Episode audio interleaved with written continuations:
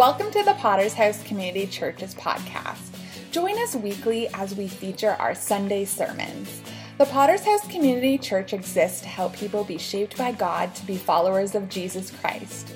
We hope today's message encourages you as we dive into God's Word. So grab your favorite drink and let's listen to today's sermon. So show me your mysteries, my God. Today we're going to move on after the death of Abraham. That's where we were last week. Um, Abraham uh, died in last week's passage, and we covered that. Uh, but it's actually kind of interesting if you do the math um, based on Isaac's age when Abraham died and Isaac's age when the twins are born. Uh, the twins were born before Abraham died. Uh, so we don't have to see this passage as chronological and that this happened and then this happened just because one came before other the other in uh, the way that Moses recorded it here. Um, so just a little interesting tidbit for you there. Don't really have any major point out of that other than now you know too.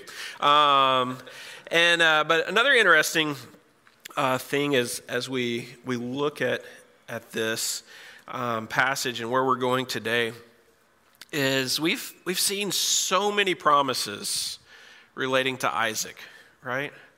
So many promises relating to Isaac as we for months now have been going through Abraham's life right? One story after another, one account after another about things that happened to Abraham and things with Abraham, Abraham, Abraham, Abraham. Um, and so much of it related to promises with relating to Isaac. So you would think at, at this point, now that Abraham's out of, out of the picture, Isaac's the main one of, of carrying the promise at this point, you would think that Isaac would be a pretty main character at this point in the story of history, right? You would think that probably we would have as many chapters, or if not more, about Isaac and his life as we had about Abraham. But instead, with Isaac, we basically have his dad died and he had kids. I mean, really, when you boil down what we have in Scripture relating to Isaac, what do we have? He's born, he's almost sacrificed by his father. He's married, he has kids. One of his kids and his wife trick him, and he dies. Right? That's pretty much what we have about Isaac in Scripture. Um, and so I, I point that out to say this. Maybe that's a good application for some of us in our lives. Can we, will we say that Isaac's not important? Absolutely not. Scripture is very clear. Isaac's very important. Isaac's life is very important. He plays an integral key role in God's plan in redemptive history. He was the child of promise. He's a very prominent, important person in Scripture and in human history. And yet, what he did in his life was he lived, he got married, he had kids, and he died. And there's nothing wrong with that. Sometimes we might think, oh, to you know really bring glory to God, we got to have some big elaborate story in our life. We got to do some big major thing. We've got to do something huge. When in reality, all God wants is faithfulness. That's pretty much what we see from Isaac. We don't see a lot of drama. We don't see him doing all this kind of crazy stuff that is, you know, that we, we saw some of with Abraham and that kind of thing. Like, we just see a guy that's living his life and fulfilling what God planned for his life. We'll see in the passage today that he knew God. He talked to God, he prayed to God. The same for Rebecca, his wife. We'll see both of those in the passage today. But just be affirmed and be encouraged. If maybe you feel like, in my life, I don't know if it's amounting to much, I don't know if it's adding up to much.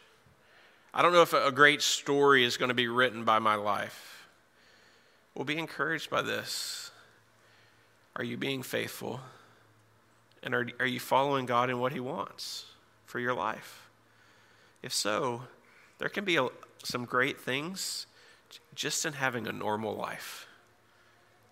And so be encouraged by that, hopefully, this morning. But before we get further into Isaac, um, we do have to deal with that other kid again. Uh, so Ishmael uh, jumps up again here first in our passage for today. So we're in Genesis chapter 25, starting in verse 12. And these are the generations of Ishmael, Abraham's son, whom Hagar the Egyptian, Sarah's servant, bore to Abraham. These are the names of the sons of Ishmael, named in order of their birth Nebaioth, the firstborn of Ishmael, Kedar, Adbeel, Mibsam, Mishma, Dumah, Massa, Hadad, Tema, Jetur, Naphish, and Kedemah. These are the sons of Ishmael, and these are their names by their villages and by their encampments. Twelve princes according to their tribes. These are the years of the life of Ishmael 137 years. He breathed his last and died and was gathered to his people. They settled from Havilah to Shur, which is opposite Egypt in the direction of Assyria. He settled over against all his kinsmen. So, this is what we have for Ishmael. Kind of, kind of wrapping up Ishmael here. Um, he's kind of been this this figure through the story, um, and you say, "Well, Wayne, there's a, a bunch of names." Um, I, I want to say, just as a friend, I'm very glad none of you named your kids these names um, because they are hard to pronounce. If you did, I apologize uh, for you making that mistake. Um, but, uh, but no, seriously, like, what do, we, what do we do with this passage? Well, this is a really a key passage that tells us again a theme that we've seen over and over in Genesis. So you've heard me, you've heard me say this multiple times, and and that's one good thing about Scripture when it repeats itself. Hopefully, as it repeats itself, uh, we can get it through our thick skulls, skulls, what it's trying to tell us, right? So uh, just be reminded of this again today that we see this in this passage right here that God keeps his promises. God keeps his promises. And so you're like, well, what do you, what do you mean, Wayne? Where are you coming from with that? Well, in Genesis 21, uh, in verse 18, says this. Um, this is when uh, Hagar is fleeing with Ishmael from Sarah because she's not liking him anymore. And God says this to her Up, lift up the boy and hold him fast with your hand, for I will make him into a great nation. So God promised to Hagar, Hey, I'm, I'm going to make your son into a great nation. What do we just see? He's already got 12 princes by the time he dies. Like he's already becoming a great nation uh, by the end of his life. Um, but further in God's promises, besides just that one to Hagar, uh, back in, in Genesis 17, we saw this. Uh, when God is talking uh, to Abraham um, about Isaac still coming, that Isaac wasn't born yet. Um, and Abraham kind of throws out, no, well, well, what about Ishmael? I got Ishmael now. Can't that work? Um, and here's what, what God says uh, to, to Abraham at that point. Um, in Genesis 17, starting in verse 19. God said, No, but Sarah your wife shall bear you a son, and you shall call his name Isaac. I will establish my covenant with him as an everlasting covenant for his offspring after him. As for Ishmael, I have heard you. Behold, I have blessed him, and will make him fruitful and multiply him greatly. And he shall father twelve princes and I will make him into a great nation.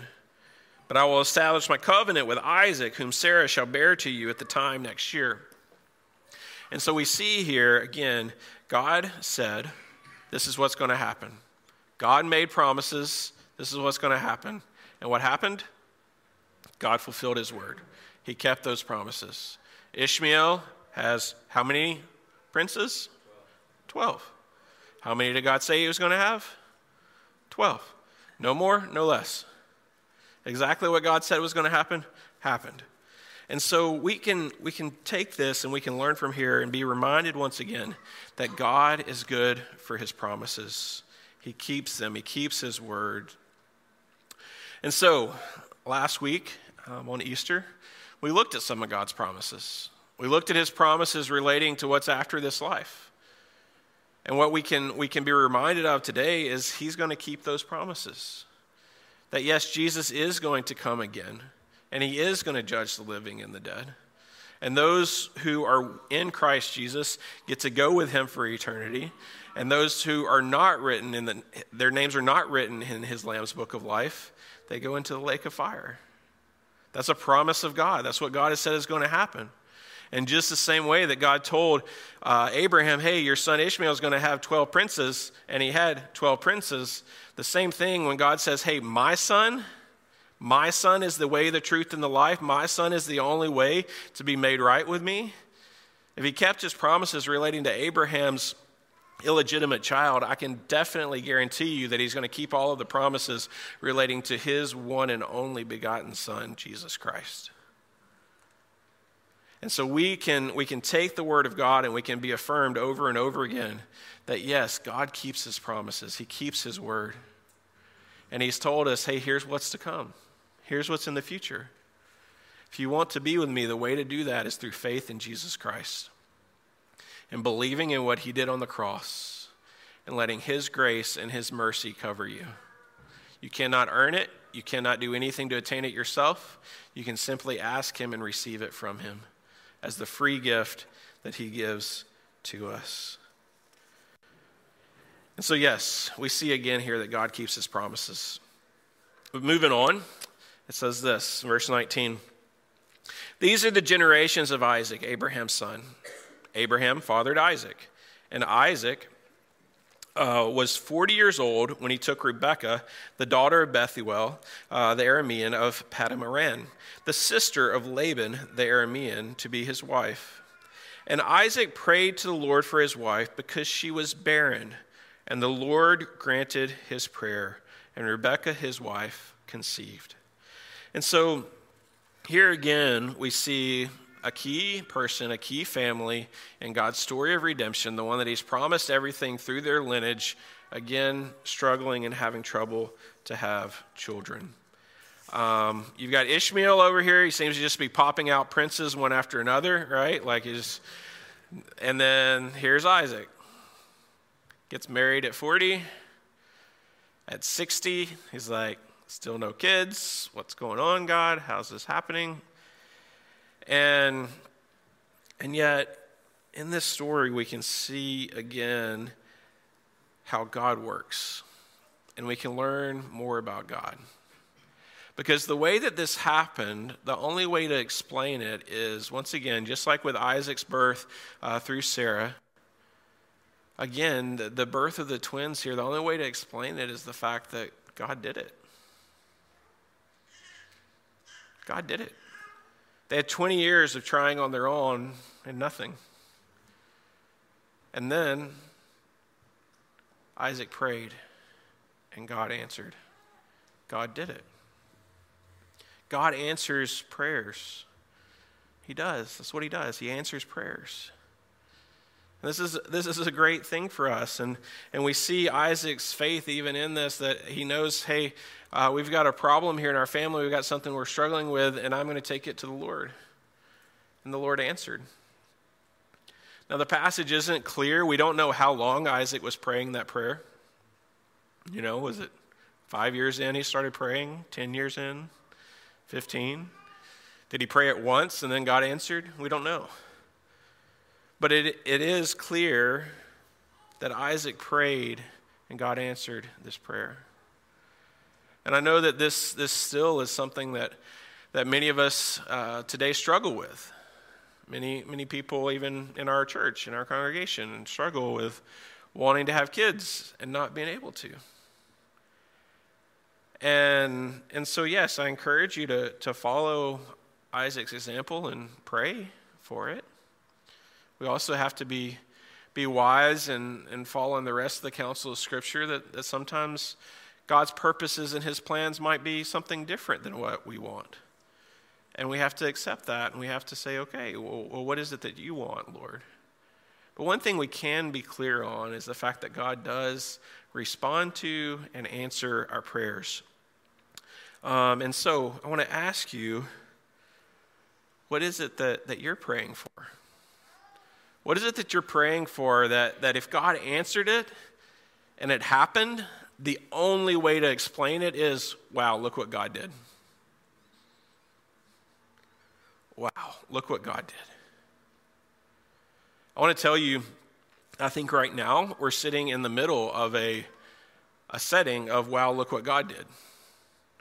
What's happening right here in this moment, in this time, by earthly standards makes no sense. This church should not be here. I should not be here. All right? Like, by earthly sense, why on earth is some redneck from Mississippi up here in Canada preaching to you? Right? Like, it makes no sense whatsoever. Um, and even if, if you know the history of this church and the point that, um, that they got to at one point before, before I came, that it, it really, by earthly sense, it didn't make sense to even really keep going, right? I'm looking at a few of you that were, that were here then, that were, were living through that. Um, you know, they, they tell me when I came that we had 12 people. Um, but I'll be honest with you, I never saw 12 at once. Um, so I'm not too sure about that. Um, but no, I'm joking. But, but in all seriousness, why is this church here? Why did, why did those 12 stick it out? Why did they keep going? Well, I believe it was because they prayed. They, they prayed and they, they, to a person, they've told me, they were like, yeah, God just didn't give us a peace that we were done yet. That and Derek looked us all in the face and said, God's not done yet. So we couldn't argue with Derek. Um, and I say that not to, to put too much credit on one person or one couple, but I really firmly believe and will always say that Potter's House exists because of Derek and Marjorie's prayers. They have been faithful um, over the years to pray for this church and pray for God's work here, um, to pray for God to bring a pastor here. And I guess the best he could do was me, but, um, but God has answered their prayers. The things that they've prayed for, um, He's answered. And, uh, you know, we were especially reminded of that last Sunday um, and again today. We're, uh, we're, we're, we're packing this place out. And God's in the middle of doing something that, that only can be explained by God did it, right? Um, it's it's not no magic formula we figured out, like no great marketing strategy. Like, you know, honestly, we've almost given up on even trying to do marketing because we would spend money on it and not see anything from it. And then well, now we're just kind of sitting back and letting God work, and He's bringing people. And it's great to see new faces even today. Welcome. We're glad to have you. It was great last Sunday having new people here. Um, and that leads us to another thing that I want to ask you to, to pray with me on. Um, and I'm, I'm sure Derek and Marjorie are already praying for this too. Um, I actually haven't talked with Derek much about it lately, but uh, most of you are aware that on that back wall it says we're only supposed to have 100 people in here. Um, last Sunday we had 114 at church. Um, so you don't have to be a math scholar um, to figure that one out that, hey, we, we might have some issues to work through. And the elders are talking about that. We're praying about that. Like, what's next? Where do we go from here? How do we, how do we resolve this? How do we, you know, meet these the needs and provide a way for God to keep working in the way that He's working, right? We, we want to see more people reached with the gospel. We want to see our church able to help more people be shaped by God to be followers of Jesus. We want to see that keep happening for more and more people in our community, our area. And so, what does that look like? How, how is that going to happen? And uh, with the, the, elders, we've, you know, we've been doing research and we're, we're looking at um, properties and like other rentals and anything that might be a solution. And I'll tell you, we haven't found the perfect solution yet. But I'll tell you this too. Um, I don't know if you guys know this, but stuff around here is very expensive. Are you guys aware of that? Especially when you're talking about land or buildings or rent. Like, it's crazy around here, right? And I want to tell you the only way I see something happening next is us to be able to step back at the end and say, wow, look what God did. That's the only way it's going to happen.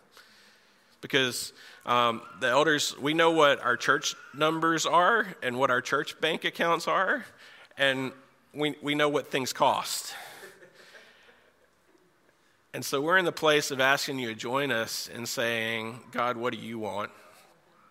And God, will you give us what we need as a church to continue to fulfill the mission that you've given us so that we can continue to reach more and more people with the gospel. And we know there's other solutions, other, other possible things we can try, and that kind of thing. But, um, but yeah, we just want to invite you as the church to join us in praying that prayer.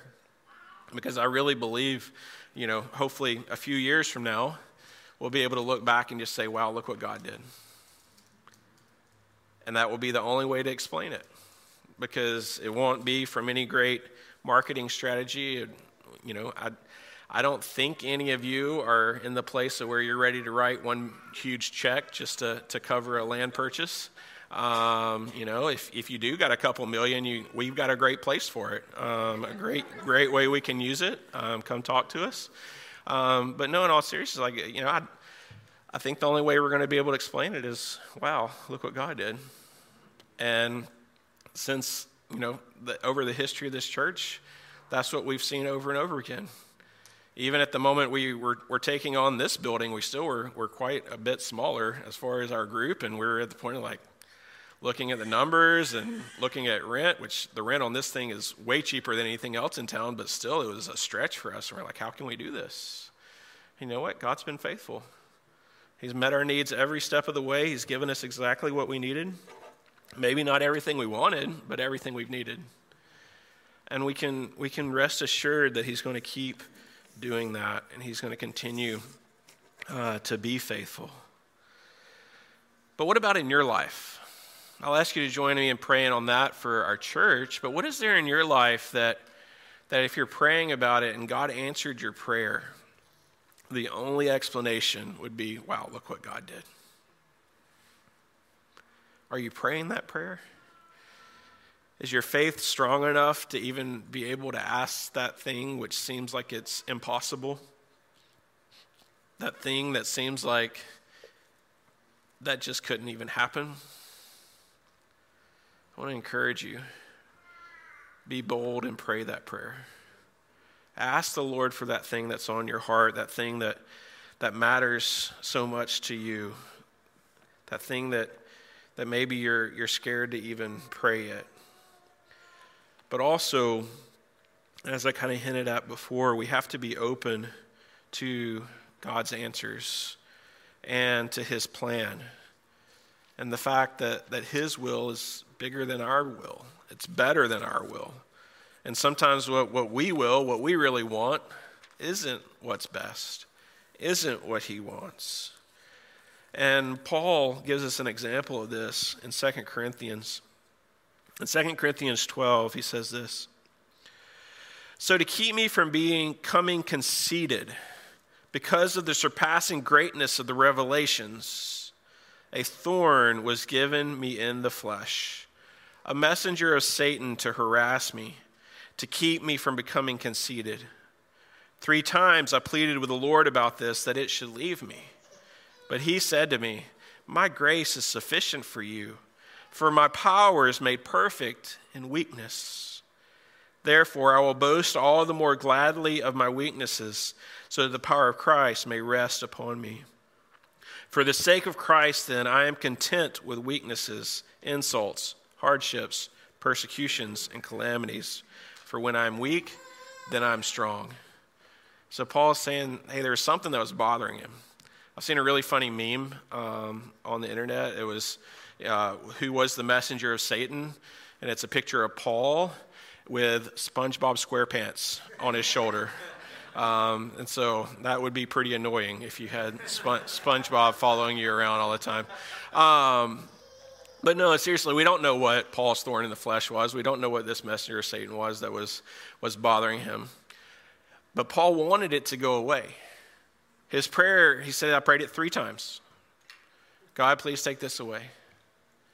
And yet God said, No, no. You need to be reminded of my sufficiency. You need to be reminded of that my grace is enough for you. You don't, it, you don't have to have everything on your own. And Paul's saying, hey, this reminded me of the humility that I need in my life. That it's not me, it's not how great I am. You know, I've been given all of these visions, all of this word from God, all of this great stuff. And yet, God needed to, for my own good, for my own sake, He needed to bring me down a few notches And so he put this thing in my life to be there. And so, because of that, I am content with weaknesses, insults, hardships, persecutions, and calamities. For when I am weak, then I am strong. What does he mean by that? The strength of Christ in him carries him through even those areas where he is weak. And I want to encourage you with that today that maybe, maybe that's where you are in whatever you're praying about too. That maybe God's answer for you is hey, is my grace sufficient for you? Is my grace enough for you? Is, is my love enough for you? Is my mercy in Jesus Christ enough for you to cover this thing that's bothering you? I hope it is. Hope you can say yes to that. But we can see without a doubt by looking at this account with Isaac here that God does answer prayers. And it goes on from there. Verse 22 The children struggled together within her, and she said, If it is thus, why is this happening to me? So she went to inquire of the Lord. So we see Isaac and Rebekah both going to the Lord. And the Lord said to her, Two nations are in your womb, and two peoples from within you shall be divided. The one shall be stronger than the other, the older shall serve the younger.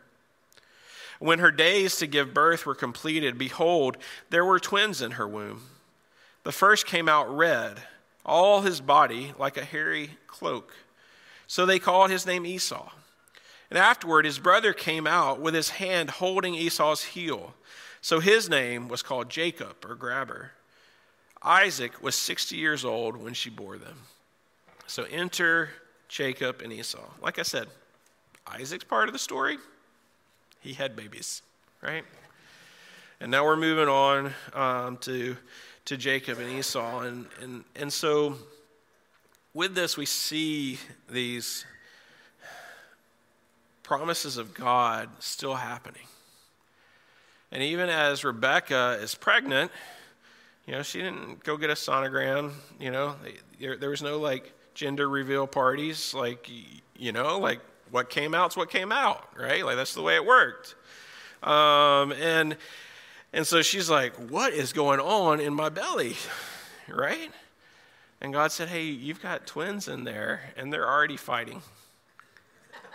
They're already fighting. Welcome to the rest of your life of motherhood.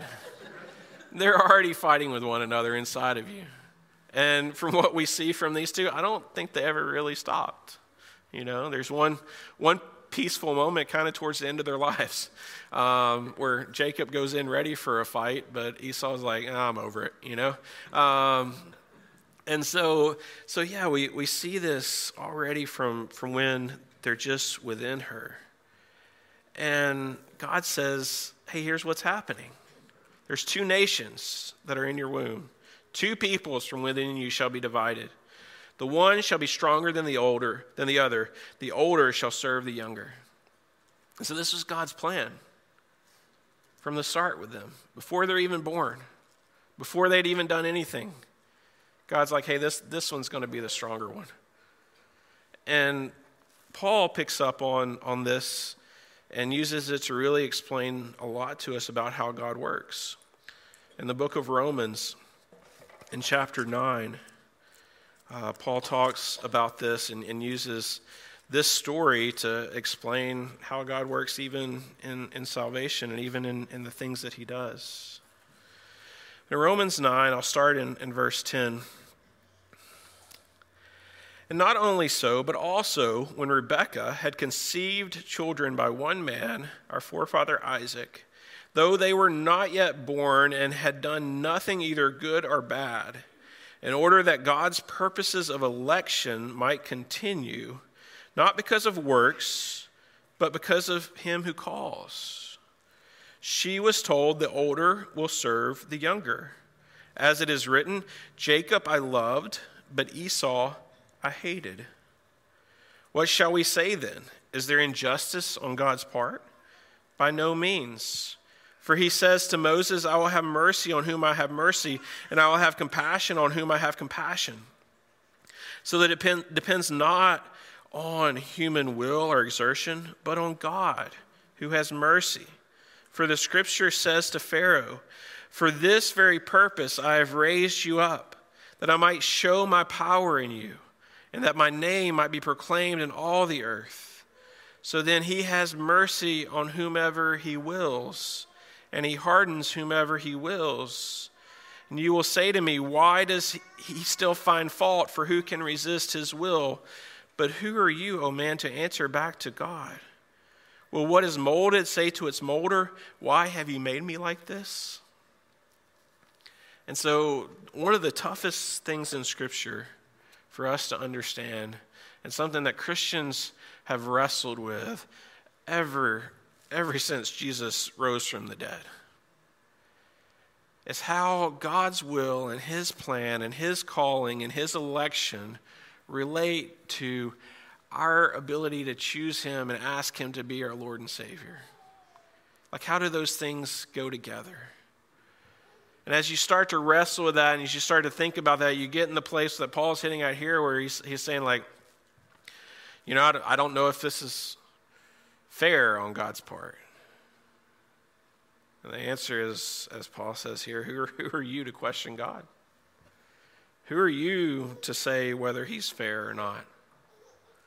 And if this is a topic that you're wrestling with, that you're thinking about on your own, I just want to encourage you uh, to go to Romans and, and read Paul's whole argument. If you can read the whole book of Romans in one setting, I think you get the full argument. When we just pull out one passage like today, it's easy to, to lean to one side or the other of it, okay? Um, but if you can't read the whole thing, start at least in chapter 8 and go to chapter 10, okay? Um, but in that, we, we see that, that, yes, God is sovereign, as it says here. But also, as he gets to later in chapter 10, all those who call on the name of the Lord will be saved.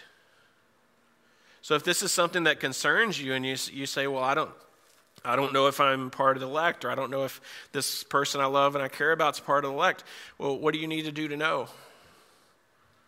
Call on the name of the Lord to be saved. And then you know that you are.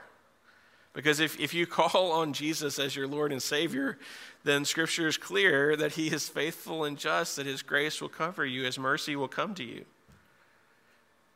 And for those of us that have done that, instead of this being a thing that causes division, thing that causes concern for us, things that, that makes us want to get all at each other's throat, this should be something as a Christian that the reason it's there is we should be able to say, wow, before the foundation of the world, the Creator chose me. He loves me. He cares about me. My name is written in His Lamb's Book of Life because He cared about me before I was even ever born. In the same way that as, as Jacob and Esau were in the womb, God had a plan for their life. God had a plan for my life before I ever even existed. And that's what we see is that God is sovereign and his plan and his timing are perfect. I'm sure Isaac and, and Rebecca would have loved to have kids earlier, but God's timing was perfect. The twins were born right when they were supposed to be born. It was all in his hands, and he had it all under control. And so, what do we do with this? One, we know that God answers our prayers. Two, we know that God's in control. And so, if He answers our prayers and He's in control, that's another reason for us to have great relief. That solves so much stress, so much worry, so much anxiety. God, I'm going to lift this up before you, and I'm going to trust you with it. I'm going to put it at your feet, whatever you say. And, and if you say no, then it's no. If you say yes, then hallelujah. All glory to you. Let's look at what only God could do. And let's give you praise and glory and honor for that.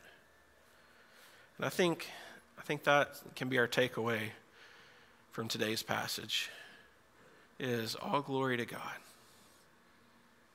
Whether that's him fulfilling his promises to an illegitimate son with 12 princes, whether that's him answering the prayers of Isaac and blessing him with, with twins, or whether that's the feud and everything that's already started within the womb of Rebecca relating to the twins. All glory to God. Let's pray. Dear Heavenly Father, you are in control, and we know that. And in your perfect plan and your perfect will, you sent your one and only Son to suffer and die for us so that our sins could be forgiven, so that we could be made right with you. We know that that payment was made and that payment was received and was marked paid in full by the fact that Jesus rose from the dead. And so, Lord, I thank you for that. And I thank you that we can have hope in that.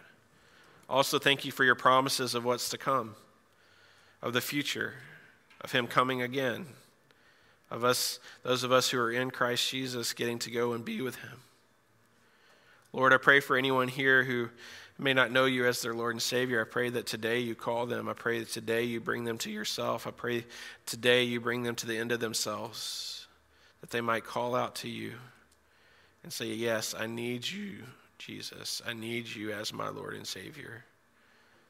I have messed up. I have sinned. I have done wrong. And I, and I want to be made right with God. Lord, we lift that up before you. God, thank you for what you're doing in this church. Thank you for your faithfulness to us. Thank you for continuing to provide for us. Lord, we do pray that you will lead us and guide us in next steps and, and what, what we need to do as a church to continue um, to be a part of what you're doing um, because you're doing great things and we want to be a part of that. And God, I just lift this all up in your holy name. Amen.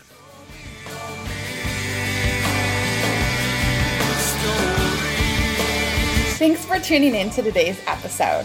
Feel free to subscribe to our podcast, leave us a review, and share with others. If you'd like to learn more about our church, you can visit our website at www.potterschurch.ca or you can connect with us also on social media. Tune in next week for a brand new episode of our weekly sermon series. We hope that you have such an amazing rest of your day.